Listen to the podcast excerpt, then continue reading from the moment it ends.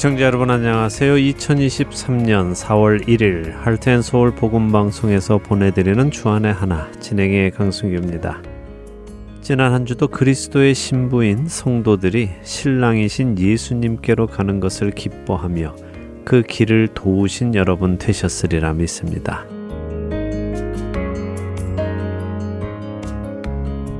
벌써 4월입니다. 또 4월을 맞이해서 방송의 변화가 있는데요. 일부에는 누가 복음을 공부했던 누가의 복음을 마치고요. 이번 주부터는 여러분과 사도 행전을 공부해 나갑니다.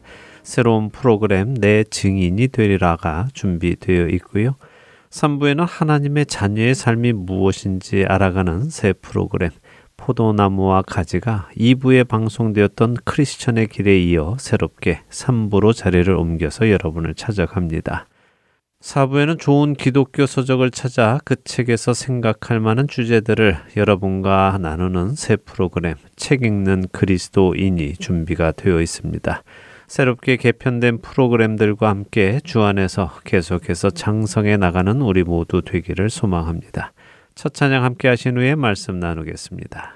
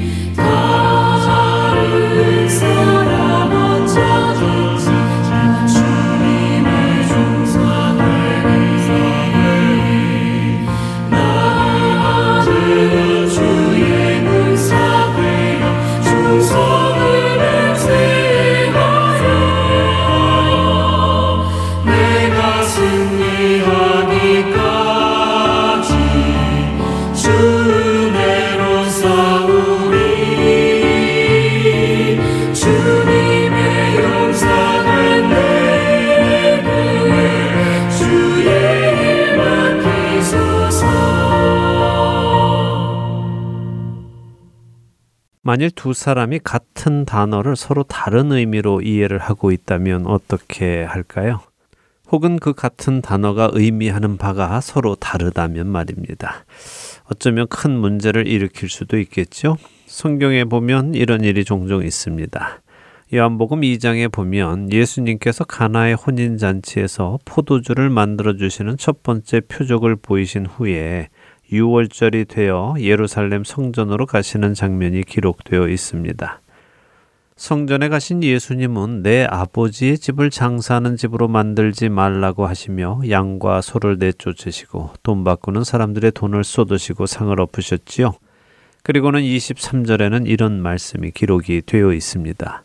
6월절에 예수께서 예루살렘에 계시니 많은 사람이 그의 행하시는 표적을 보고 그의 이름을 믿었으나 이 장면은 예수님께서 공생애를 막 시작하시고 처음으로 유대 백성들 앞에 나타나신 일입니다.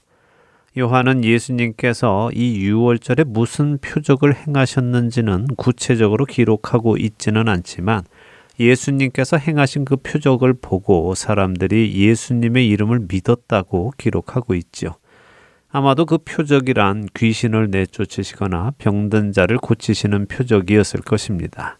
어쨌든 이런 표적을 보고 사람들은 예수님의 이름을 믿었다고 하지요.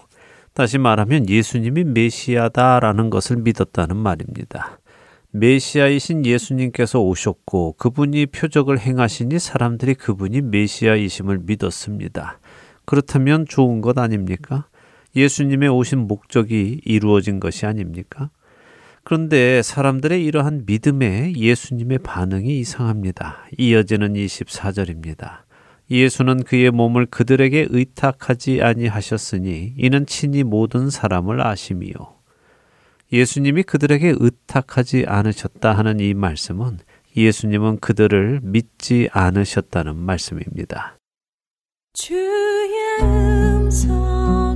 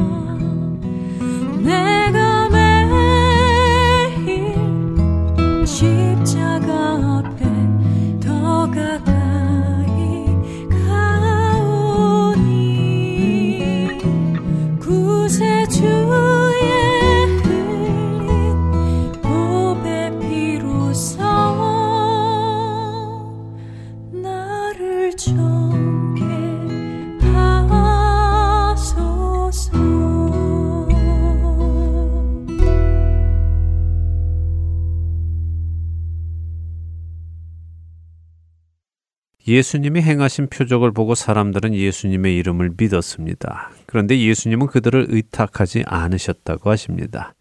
예수님이 의탁하지 않으셨다는 말의 원어는 믿음을 갖다, 신용하다, 신뢰하다입니다.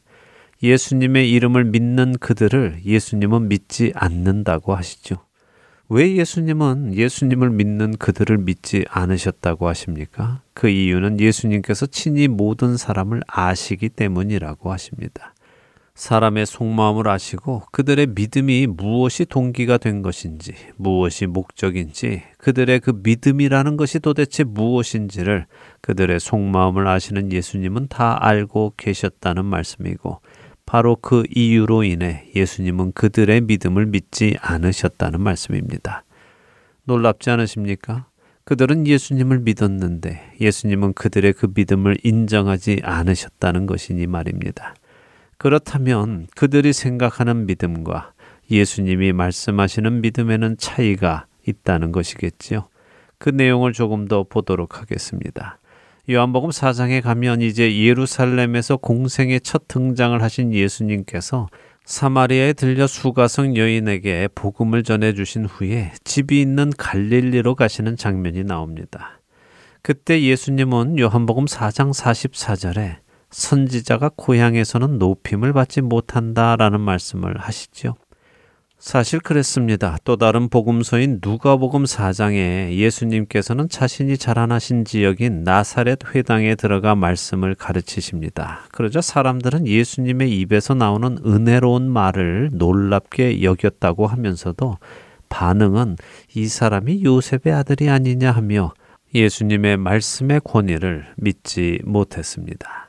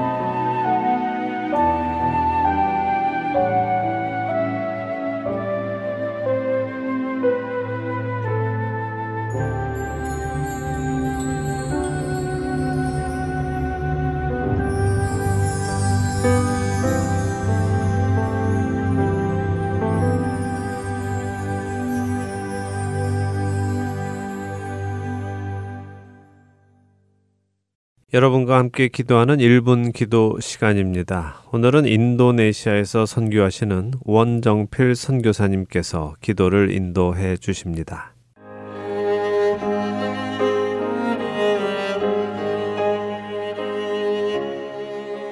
하트앤 서울 복음방송 1분 기도 시간입니다.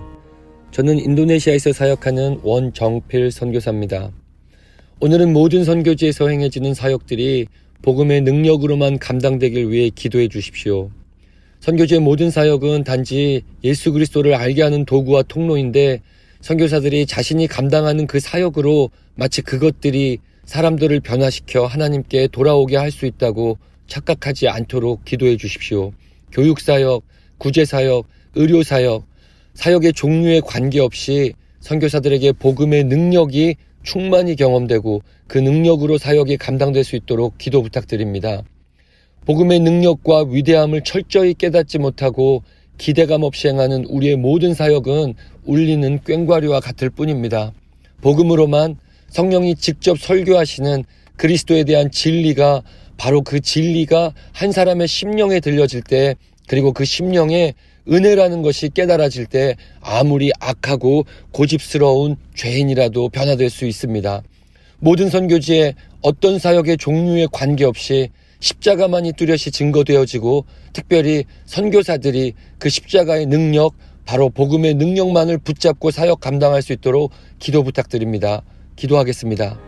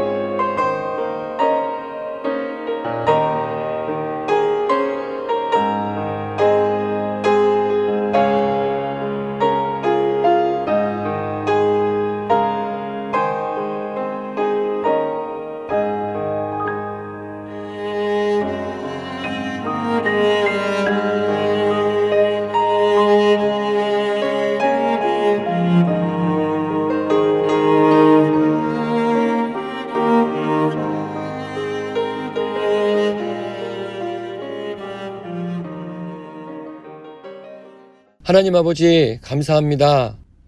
이 시간 예수 그리스도의 존귀하신 이름을 위해 사역하는 많은 선교사들을 위해 기도합니다. 온전히 그들과 그들의 사역에 복음의 능력이 되어 사역이 감당되어지고 그 복음을 듣는 자들이 살아나는 역사가 있게 해주시기를 기도합니다. 에스겔의 마른 뼈의 골짜기의 마른 뼈들이 군대가 되는 복음의 역사가 복음으로 인한 부흥이 모든 선교지에 일어날 수 있도록 성령께서 충만히 역사해 주시기를 간절히 기도합니다. 이 모든 말씀 예수 그리스도의 이름으로 기도하였습니다. 아멘.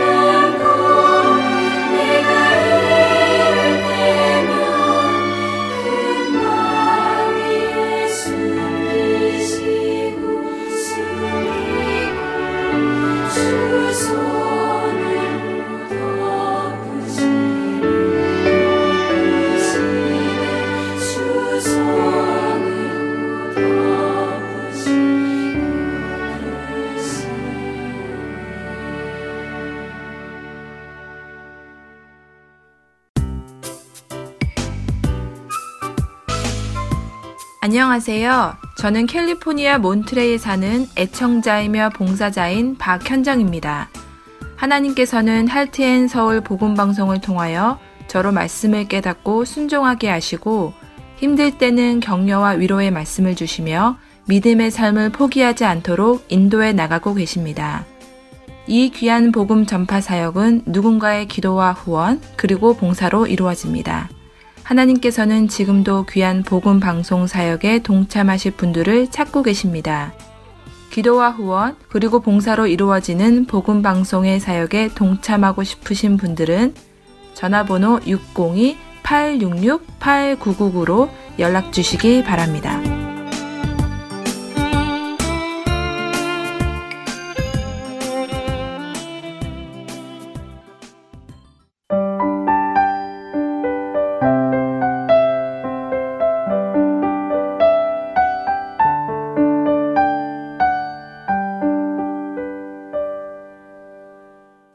사도들의 행적이 기록된 사도행전을 공부하는 시간입니다. 내 증인이 되리라로 이어드립니다.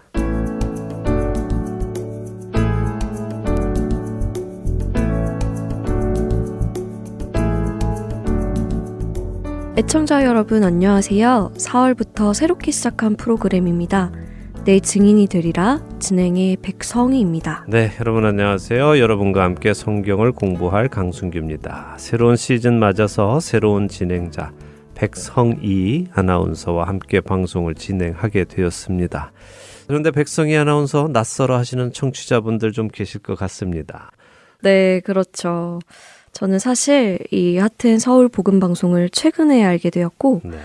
여러 명이 돌아가며 진행하고 있는 Let's Read the Bible을 몇 번 진행한 것이 다여서요. 아마 네. 많은 분들이 잘 모르실 거예요. 예, 그래도 또 남편분하고 둘이 광고도 하나 하셨잖아요. 예, 그 광고는 기억하시는 분들이 좀 계실 것 같습니다. 네, 얼떨결에하게 됐는데 그래도 기억해 주시는 분들이 계셔서 얼떨떨합니다. 예, 아, 이제 함께 내 증인이 되리라라는 프로그램을 진행하게 되었는데요. 앞으로 함께 진행해 나가면서 주 안에서 함께 성장해 가기를 소망합니다. 아멘. 부족하지만 부르신 주님께 순종하고 주님을 의지하며 해나가겠습니다. 네. 이 프로그램을 통해 예수님을 더욱 깊이 알고 또 그 말씀대로 살아가는 믿음의 열매가 맺히기를 소망합니다. 예, 아멘. 자, 내 증인이 되리라 이 프로그램 어떤 프로그램일까요? 처음 제안받았을 때 신약의 사도행전을 공부하는 프로그램이라고 전해 들었어요. 네. 맞죠? 예, 맞습니다. 네. 예, 지난 2021년 4월부터 지난달이죠. 2023년 3월까지 누가 복음을 2년 동안 나누었습니다. 그리고 이어서 오늘부터 누가 복음의 속편이라고 말할 수 있는 사도행전을 예청자 여러분들과 나누려고 하는데요. 아, 사도행전이 누가복음의 속편이라고요? 네, 누가복음은 누가가 기록을 했지요. 그리고 누가가 기록한 또 한 권의 성경이 있는데 그것이 바로 이 사도행전입니다. 그런데 단순히 두 책을 누가가 썼다고 해서 누가복음의 속편이다라고 말씀드리는 것이 아니라 누가복음의 마지막 장면과 사도행전의 첫 장면이 서로 오버랩이 되고 있고요. 누가 스스로도 사도행전을 쓰면서 그 시작에 전에 썼던 글은 예수님의 사역에 관해서 쓴 것이라면 지금부터는 그 이후의 이야기를 쓴다 하는 뉘앙스로 시작을 하지요. 누가복음의 끝부분과 사도행전의 시작이 서로 오버랩 된다면 정말 속편이 많네요. 네. 마치 영화 속편 같은 그런 느낌이 드는데요. 네, 맞습니다. 시리즈 영화 1편이 끝나고 2편 볼 때 1편 마지막 장면 보여주면서 시작하는 경우가 있지요. 예, 그런 경우입니다. 오늘부터 또 얼마가 될지는 모르지만 여러분들과 사도행전을 읽어가면서 예수님께서 승천하신 후에 어떤 일이 일어났는지 그리고 그 어떤 일을 통하여 오늘을 사는 우리들에게까지 예수 그리스도의 복음이 전해졌는지를 보도록 하겠습니다. 이 프로그램의 제목인 내 증인이 되리라는 어디에서 따온 것일까요? 예, 사도행전 1장 8절에 예수님께서 승천하시기 직전에 제자들에게 하신 말씀에서 따왔습니다. 1장 8절 먼저 한번 읽어 주시겠습니까? 네, 사도행전 1장 8절이요. 네. 오직 성령이 너희에게 임하시면 너희가 권능을 받고 예루살렘과 온 유대와 사마리아와 땅 끝까지 이르러 내 증인이 되리라 하시니라. 네. 아, 여기서 정말 예수님께서 땅 끝까지 이르러 내 증인이 되리라 라고 하시네요. 네, 그렇습니다. 사도행전이라는 책 제목은요, 헬라어 제목을 번역한 건데요. 헬라어 제목을 번역하면 사도들의 행한 일이라는 의미입니다. 그것을 한자로 사도행전이라고 제목을 정한 것이죠. 그런데 이 사도행전의 영어 제목은 어떨까요? 사도행전의 영어 제목이요. 네. 어, X 아닌가요? 맞습니다. 영어로는 X라고 하죠. 사실 이 사도행전의 제목을 처음 지을 때 의견이 참 많았다고 해요. 베드로와 바울의 행전, 혹은 부활하신 그리스도의 행전, 성령 행전, 뭐 부활하신 그리스도께서 성령을 통해 하신 행전 이렇게 성령께서 사도들과 초대교회를 통해서 하신 일들을 그 제목으로 정하자는 의견들이 많이 제시가 되었다고 합니다. 제목이 좀 심플해야 귀에 딱 들어올 텐데 지금 말씀하신 제목들은 의미는 뭐 알겠는데 귀에 딱 들어오지는 않는 것 같아요. 예, 아마 그래서 제목으로 네. 채택이 안 됐겠지요. 예. 그런데 사실 그 제목들이 다 나름 일리는 있습니다. 과연 누구의 사역인가? 분명 성령님이 주체가 되셔서 하신 것은 맞는데, 그래도 역시 또 사람들, 특별히 사도들을 통해서 사역을 이어가셨으니까 제목 정하기가 쉽지 않았지요. 그런 면에서 볼 때 저는 한국어나 헬라어 제목인 사도행전이라기보다는 영어 제목인 액트가 더 좋다고 생각을 합니다. 왜냐하면 액트로 하니까 주어가 없어서 주체가 누구인지 명확치 않아서요. 오히려 이 모든 가능성을 열어놓고 있잖아요. 음, 그렇네요. 영어로 X라고 하면 성령님의 X도 될 수 있고 예수님의 X도 될 수 있고 사도들, 특별히 베드로와 바울의 X도 될 수 있고 그 모든 가능성을 열어놓고 있어서 좋네요. 네, 좋지요. 예. 사실 구원의 주체는 하나님이시죠.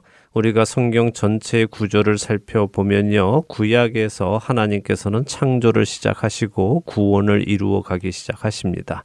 그리고는 때가 찾아 하나님께서는 하나님의 또 다른 위격, 말씀이신 하나님을 육신을 입고 이 땅에 오게 하시죠. 바로 예수님이시죠. 네, 그 예수님께서 오셔서 십자가를 지시고 죽으시고 부활하심으로 구원의 사역이 본격화됩니다.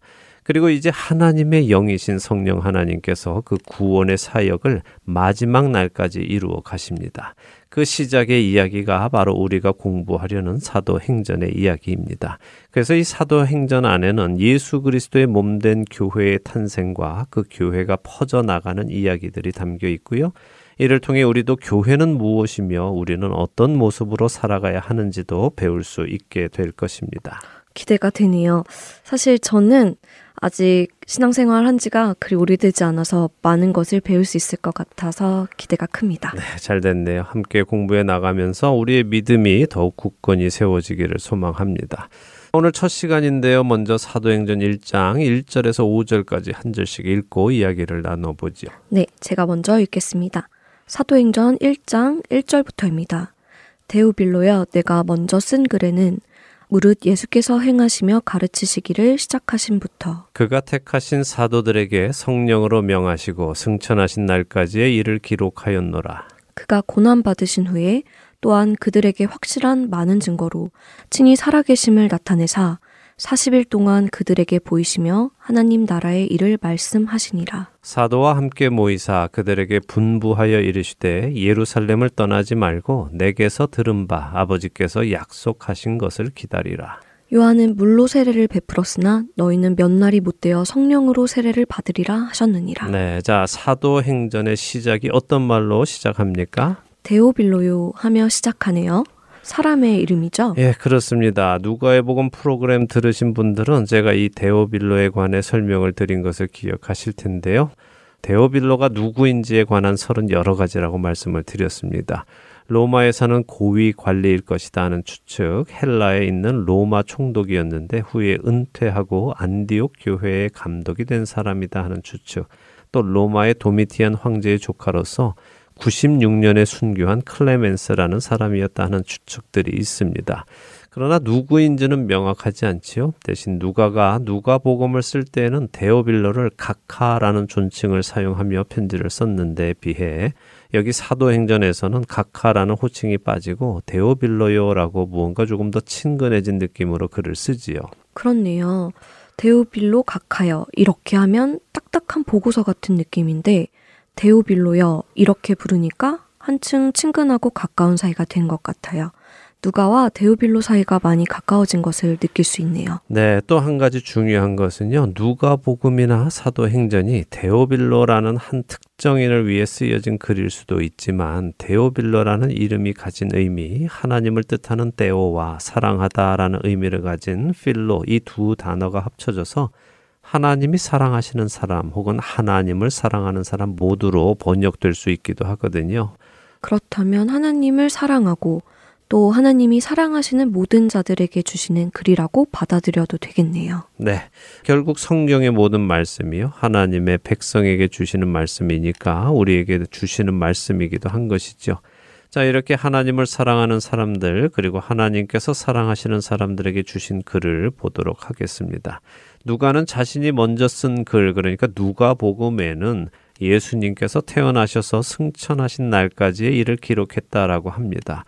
그리고는 예수님께서 부활하신 후에 40일간 사람들에게 보이시며 부활하신 증거를 보여주셨고 하나님 나라의 일을 말씀하셨음을 덧붙이지요. 그리고 사도들에게 예루살렘을 떠나지 말고 아버지께서 약속하신 것을 기다리라고 하셨다고 설명을 합니다. 자, 아버지께서 약속하신 것은 무엇일까요? 성령님 아닌가요? 맞습니다. 약속하신 성령, 요한은 물로 세례를 베풀었지만 너희는 성령으로 세례를 받을 것이다 라고 약속하셨습니다. 예수님의 제자들은 갈릴리 사람들이었습니다. 그러니까 예수님이 승천하시면 자신들의 터전인 갈릴리로 돌아가는 것이 옳지요. 그런데 예수님께서 갈릴리로 가지 말고 예루살렘을 떠나지 말고 예루살렘에서 기다려라 라고 하셨습니다. 왜 그럴까요? 성령님께서는 어디든지 가실 수 있는데 제자들이 갈릴리로 가면 갈릴리로 가서 임하시면 되지 않을까요? 예수님도 베들레헴에서 태어나셨고 갈릴리에 사셨는데 왜 성령님을 예루살렘에서 기다리라고 하셨을까요? 그러게요. 잘은 모르겠지만 뭔가 특별한 목적은 있으셨을 것 같은데요. 예, 그 이유는요, 하나님의 심판. 자, 심판이라고 하면 우리는 부정적으로 주로 생각을 합니다. 아무래도 그렇죠. 심판을 받으면 안 좋은 거잖아요. 네, 그래서 누군가 심판을 받았다 이러면 그 사람이 벌을 받은 것으로 생각을 합니다만, 물론 맞지만 반만 맞은 것인데요. 자, 야구에서 심판은 아웃만 외치는 사람입니까? 그렇진 않죠. 스트라이크도 외치고 세이프도 외치고 하죠. 맞습니다. 또 재판장에서 또 재판정에서 판사는 유죄만 선고를 하나요? 그건 역시 아니죠. 무죄도 선고하고요. 그러니까 심판은 꼭 부정적인 것이 아니라 긍정의 의미도 함께 가지고 있다는 말씀을 하시려는 것이군요. 예, 그렇습니다. 심판은 옳고 그름을 판단해 주는 것이기도 하고요. 누가 세이프이고 누가 아웃인지 결정해 주는 것이기도 하지요. 복음의 입장에서 보면요. 누가 구원에 이르고 누가 멸망에 이르는지를 결정하는 것이기도 합니다. 성경의 하나님은요. 심판을 하실 때 곧 구원과 멸망을 결정하실 때에 하나님의 집에서부터 하십니다. 자, 그 예를 좀 볼까요? 구약의 에스겔서를 좀 보죠. 에스겔 9장 1절에서 6절을 읽어 보겠습니다. 1절부터 읽어 주시죠. 네. 구약의 에스겔서 9장 1절부터 읽습니다. 또 그가 큰 소리로 내 귀에 외쳐 이르시되 이 성읍을 관할하는 자들이 각기 죽이는 무기를 손에 들고 나아오게 하라 하시더라. 내가 보니 여섯 사람이 북향한 윗문 길로부터 오는데 각 사람의 손에 죽이는 무기를 잡았고 그 중에 한 사람은 가는 베옷을 입고 허리에 서기관의 먹그릇을 찼더라. 그들이 들어와서 놋 재단 곁에 서더라. 그룹에 머물러 있던 이스라엘 하나님의 영광이 성전 문지방에 이르더니 여호와께서 그 가는 베옷을 입고 서기관의 먹그릇을 찬 사람을 불러 여호와께서 이르시되 너는 예루살렘 성읍 중에 순행하여 그 가운데서 행하는 모든 가증한 일로 말미암아 탄식하며 우는 자의 이마에 표를 그리라 하시고. 그들에 대하여 내 귀에 이르시되 너희는 그를 따라 성읍 중에 다니며 불쌍히 여기지 말며 긍휼을 베풀지 말고 쳐서. 늙은 자와 젊은 자와 처녀와 어린이와 여자를 다 죽이되 이마에 표 있는 자에게는 가까이 하지 말라. 내 성소에서 시작할지니라 하심에 그들이 성전 앞에 있는 늙은 자들로부터 시작하더라. 좀 끔찍한 이야기가 기록되어 있네요. 네, 끔찍해 보이죠? 예, 이것은 당시 유대 백성들이 하나님을 버리고 우상을 극심하게 섬기는 것을 하나님께서 심판하시는 내용인데요. 하나님께서 이 우상 숭배하는 유대 백성들을 징벌하시려고 천사를 부르십니다. 어떤 천사들은 손에 사람을 죽이는 무기를 잡고 나오고요. 어떤 천사는 먹물을 가지고 나옵니다. 하나님께서는 먼저 먹물을 가진 천사에게 예루살렘 성읍을 다니면서 이렇게 우상 숭배하는 백성들의 모습을 보면서 탄식하고 우는 사람이 있으면 그들의 이마에 표시를 하라고 하십니다. 그 다음에는 사람을 죽이는 무기를 가진 천사에게 이렇게 우상 숭배하는 모습을 슬퍼하지 않는 자들, 다시 말해 이마에 표시가 없는 자들은 남녀노소를 불문하고 모두 죽이라고 하시죠. 그런데 어디서부터 이 심판을 하라고 하십니까? 네, 성소에서 시작하라고 하시네요. 그렇죠. 성소, 곧 하나님의 성전에서부터 시작하라고 하십니다. 여기 늙은 자들은 성소를 섬기는 장로들과 제사장을 지칭하는 말입니다. 자, 심판이 일어납니다. 구원받는 자와 구원받지 못하는 자가 갈립니다. 그렇죠? 그런데 어디서부터 일어나는가? 하나님의 성전에서부터 일어납니다. 그러면 지금 예수님께서 약속하신 성령님이 오시는 것도 심판이며 그 일은 예루살렘 성전에서부터 시작되는 것이라는 말씀이군요. 네, 성령님이 오시면요. 성령님을 받는 사람들은 구원을 받을 것이고 성령님을 받지 못하는 사람들은 구원에 이르지 못하는 것이죠. 심판의 상징이 시작이 되는 것입니다. 그래서 예수님은 말씀하십니다. 사도행전을 조금 더 읽어볼까요? 1장 6절에서 8절을 읽지요. 네, 6절부터 읽습니다. 그들이 모였을 때에 예수께 여쭈어 이르되 주께서 이스라엘 나라를 회복하심이 이때니까 하니 이르시되 때와 시기는 아버지께서 자기의 권한에 두셨으니 너희가 알 바 아니요. 오직 성령이 너희에게 임하시면 너희가 권능을 받고 예루살렘과 온 유대와 사마리아와 땅 끝까지 이르러 내 증인이 되리라 하시니라. 네. 아, 성령님께서 임하시면 이들이 예루살렘에서부터 시작해서 유대로 그리고 사마리아로 차츰차츰 퍼져나가고 결국에는 땅끝까지 가서 예수님의 증인이 된다고 하시는 것이군요. 음, 이해가 됩니다. 네. 베드로전서 4장 17절 역시 하나님의 집에서 심판을 시작하신다는 말씀이 있습니다. 그래서 이 부분을 우리가 상징적으로 보고 하나님의 성전이 있던 예루살렘, 예수님께서 십자가에서 죽으신 그 예루살렘에서부터 심판, 곧 구원과 멸망이 시작이 된다 하는 것을 기억하시면 좋겠습니다. 자, 다시 6절을 잠깐 보지요. 6절의 제자들이 예수님께 이스라엘 나라를 회복하심이 이때입니까? 하고 묻지요. 이스라엘 나라를 회복하는 것은 어떤 것을 의미할까요? 이스라엘이 당시에는 로마의 통치 아래에 있었지만 예수님께서 그 로마를 무찌르시고 다윗의 왕권을 이어받아 이스라엘 나라를 다시 세우는 것을 의미하는 것 아닌가요? 맞습니다. 예수님 당시 유대인들의 꿈은 그것이었습니다. 다윗의 왕권을 이어받은 메시아가 와서 하나님 나라를 세우고 그 나라를 영원하게 하실 것을 기다렸지요. 사실 그들이 바란 것은 소극적인 메시아고 자신들만의 메시아였습니다. 그러나 하나님의 계획은 그런 소극적인 메시아가 아니라 온 세상을 구원하시는 메시아였고 온 세상을 구원하신 후에 그 구원받은 백성들과 함께 세우는 참 하나님의 나라 이스라엘이었죠. 그것을 모르는 그들은 지금 예수님께서 이스라엘을 회복하실 것인지 궁금해서 여쭈어 본 것입니다. 그런 그들에게 예수님께서는 말씀하시죠. 때와 시기는 아버지께서 자기의 권한에 두셨으니까 너희가 알 바가 아니요라고 하십니다. 아주 중요한 말씀이고 새겨 들어야 하는 말씀입니다. 자, 그때와 기한은 누구의 권한에 있다고 하십니까? 아버지께 있다고 하시죠. 네, 그리고 제자들은 알 바가 아니라고 하셨습니다. 자, 알 바가 아니다 하는 것은 너희는 알 권한이 없는 것이다 라는 말씀이죠.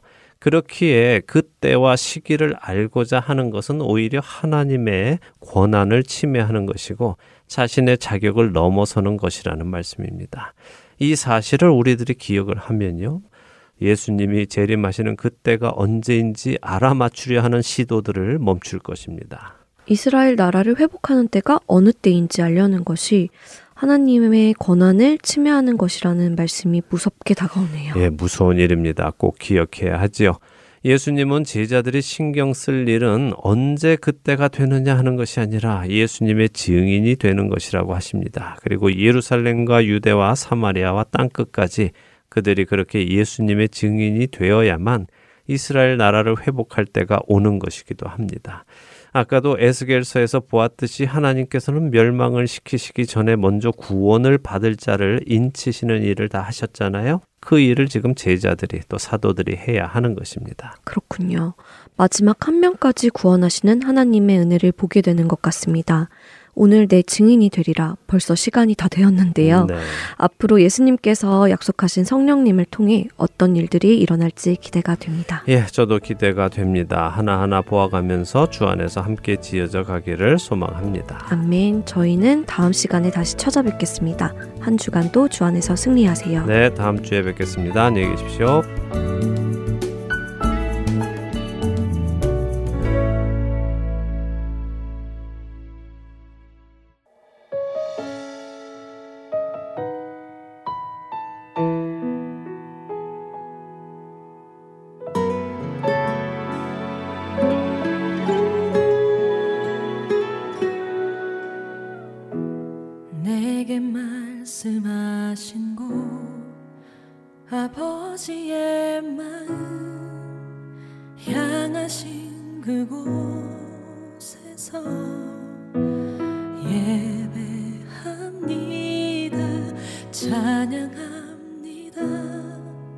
그곳에서 그 땅을 만드신 분은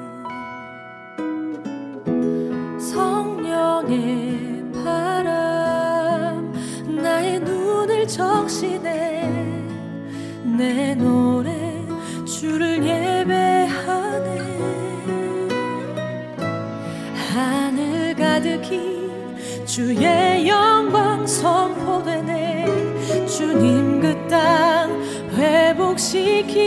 회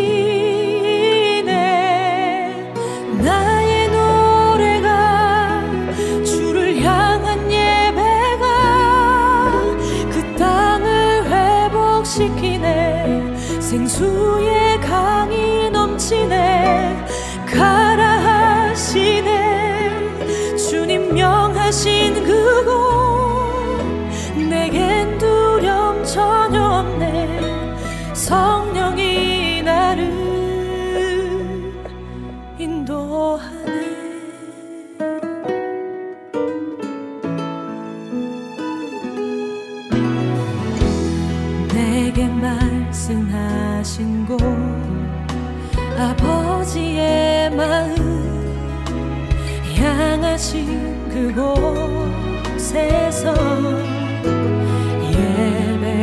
예배합니다. 찬양합니다. 그곳에서 그 땅을 만드신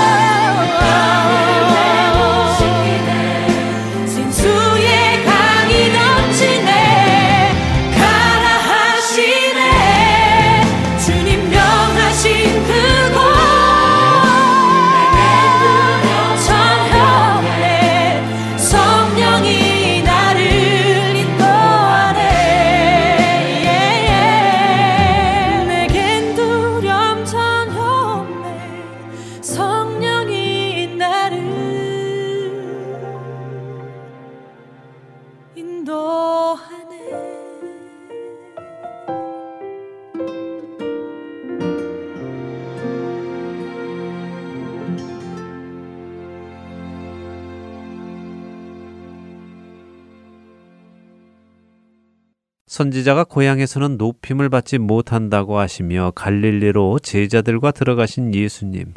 그런데 요한복음 4장 45절은 갈릴리에 이르심에 갈릴리인들이 그를 영접하니라고 기록하고 있습니다. 이상하지요. 예수님은 분명 선지자가 고향에서는 높임을 받지 못한다고 하시며 이제 고향으로 들어가시는 예수님이 사람들의 인정을 받지 못할 것을 말씀하셨는데 갈릴리 사람들은 예수님을 영접했다고 하니 말입니다. 예수님이 뭔가 잘못 아신 것입니까? 예수님의 예상이 빗나간 것인가요? 그럴 리는 없겠지요. 45절 후반부는 갈릴리 사람들이 예수님을 영접한 이유는 그들도 명절에 예루살렘에 갔다가 예수님이 하신 모든 일을 보았기 때문이라고 하시죠. 결국 이들이 예수님을 영접하는 이유는 앞에 말씀드렸던 요한복음 2장에서 사람들이 예수님의 이름을 믿은 것과 같은 이유이고 예수님은 같은 이유로 그들의 믿음을 믿지 않으셨고 선지자가 고향에서는 높임을 받지 못한다고 말씀하신 것입니다. 예수님이 말씀하시는 높임을 받는 것과 지금 그들이 영접하는 것은 같은 것이 아니라는 말씀입니다. 이것은 이어지는 한 사건에서 더 자세하게 나타납니다. 그것은 바로 가버나움에 사는 왕의 신하가 자신의 죽어가는 아들을 고쳐달라고 예수님께 나온 사건입니다. 그는 왜 예수님께 자신의 죽어가는 아들을 고쳐달라고 나왔을까요? 그는 누군가로부터 예루살렘에서 예수님께서 행하신 표적의 이야기를 들었을 것이고, 그렇기에 자신의 위태로운 아들도 고침을 받을 수 있기를 기대하며 나왔을 것입니다. 적어도 그 왕의 신하의 마음 속에 예수님을 향한 믿음이 있었다는 말씀입니다. 근데 그런 왕의 신하에게 예수님은 요한복음 4장 48절에 이렇게 말씀하십니다. 예수께서 이르시되 너희는 표적과 기사를 보지 못하면 도무지 믿지 아니하리라. 참 이상한 말씀 아닙니까? 왕의 신하는 분명 예수님에게 자신의 아들을 고치실 능력이 있음을 믿고 나왔는데 예수님은 그 사람에게 너희는 표적과 기사를 보지 못하면 도무지 믿지 않을 것이다 라고 말씀하시니 말입니다. 바로 그렇기에 왕의 신하는 물론 갈릴리에서 예수님을 영접한 사람들과 또 예루살렘에서 예수님의 이름을 믿은 그 사람들의 믿음이 예수님께서 말씀하고 계시는 믿음과 서로 다르다는 것입니다. 단어는 믿음이라는 같은 단어이지만 예수님이 말씀하시는 믿음과 그 사람들이 가지고 있는 믿음에는 차이가 있다는 말씀입니다. 예수님은 왕의 신하에게 가라, 내 아들이 살아있다 라고 하십니다. 그래서 왕의 신하는 믿고 갔습니다. 그리고 내려가는 길에 자신의 종들을 만나 아이가 살아있다는 소식을 들었고 그 아이가 살아난 시간이 예수님께서 네 아들이 살아있다고 말씀하신 그 시간인 것을 알게 되었다고 하지요.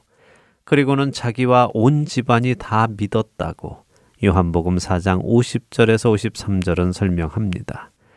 결국 왕의 신하가 처음 가지고 있던 믿음과 갈릴리 사람들과 예루살렘에서 예수님의 이름을 믿었던 사람들의 믿음은 예수님이 병을 고칠 수 있는 능력이 있다는 믿음이었습니다.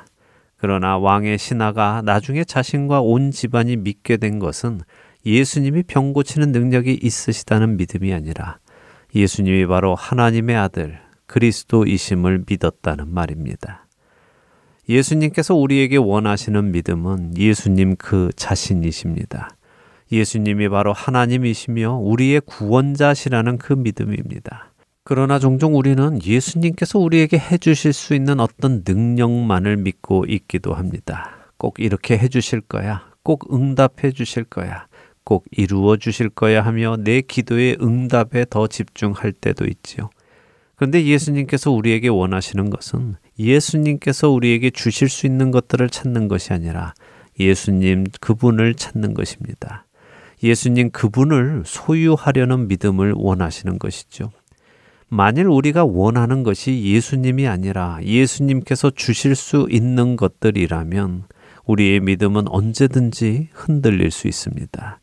아니, 더 나아가 우리는 언제든지 예수님을 배신할 수 있습니다. 만일 내가 예수님을 통해 얻으려는 그것을 다른 누군가가 더 쉬운 방법으로 내게 주겠다고 한다면 우리는 얼마든지 예수님을 버리고 그것을 얻을 수 있기 때문입니다.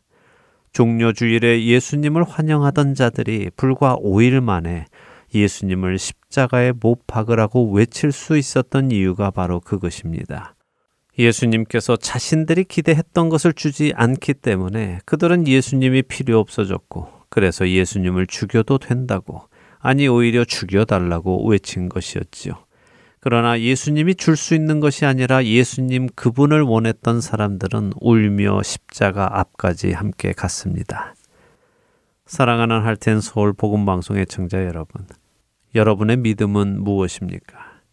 여러분의 믿음은 예수님께서 여러분이 원하는 것을 주실 수 있는 분이다 하는 것을 믿는 믿음입니까?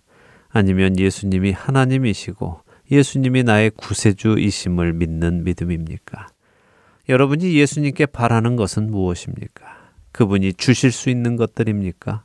아니면 그분 자신이십니까? 이것을 분명히 아는 우리가 되기를 원합니다. 우리가 원하는 것이 예수님 그분 자신이실 때 우리는 어떤 상황에서도 믿음을 버리지 않고 끝까지 그분을 향한 믿음을 지킬 수 있을 것입니다. 흔들리는 믿음이 아니라 변하지 않는 믿음, 예수님이 인정하시는 믿음을 가지시는 저와 애청자 여러분이 되시기를 소망하며 오늘 주안의 하나 여기에서 마치도록 하겠습니다. 함께 해주신 여러분들께 감사드리고요. 저는 다음 주이 시간 다시 찾아뵙겠습니다. 지금까지 구성과 진행의 강순기였습니다. 애청자 여러분 안녕히 계십시오.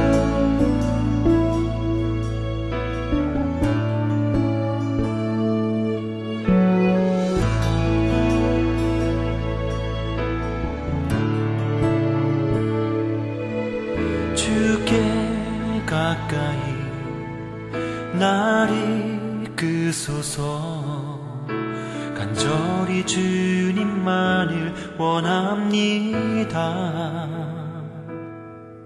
채워주소서 주의 사랑을 진정한 찬양 드릴 수 있도록 주께 가까이 날 이끄소서. 간절히 주님만을 원합니다. 채워주소서. 주의 사랑을 진정한 찬양 드릴 수 있도록 목마른 나의 영혼 주를 맘 만져 주소서. 주님만을 원합니다. 더 원합니다. 나의 맘 만져 주소서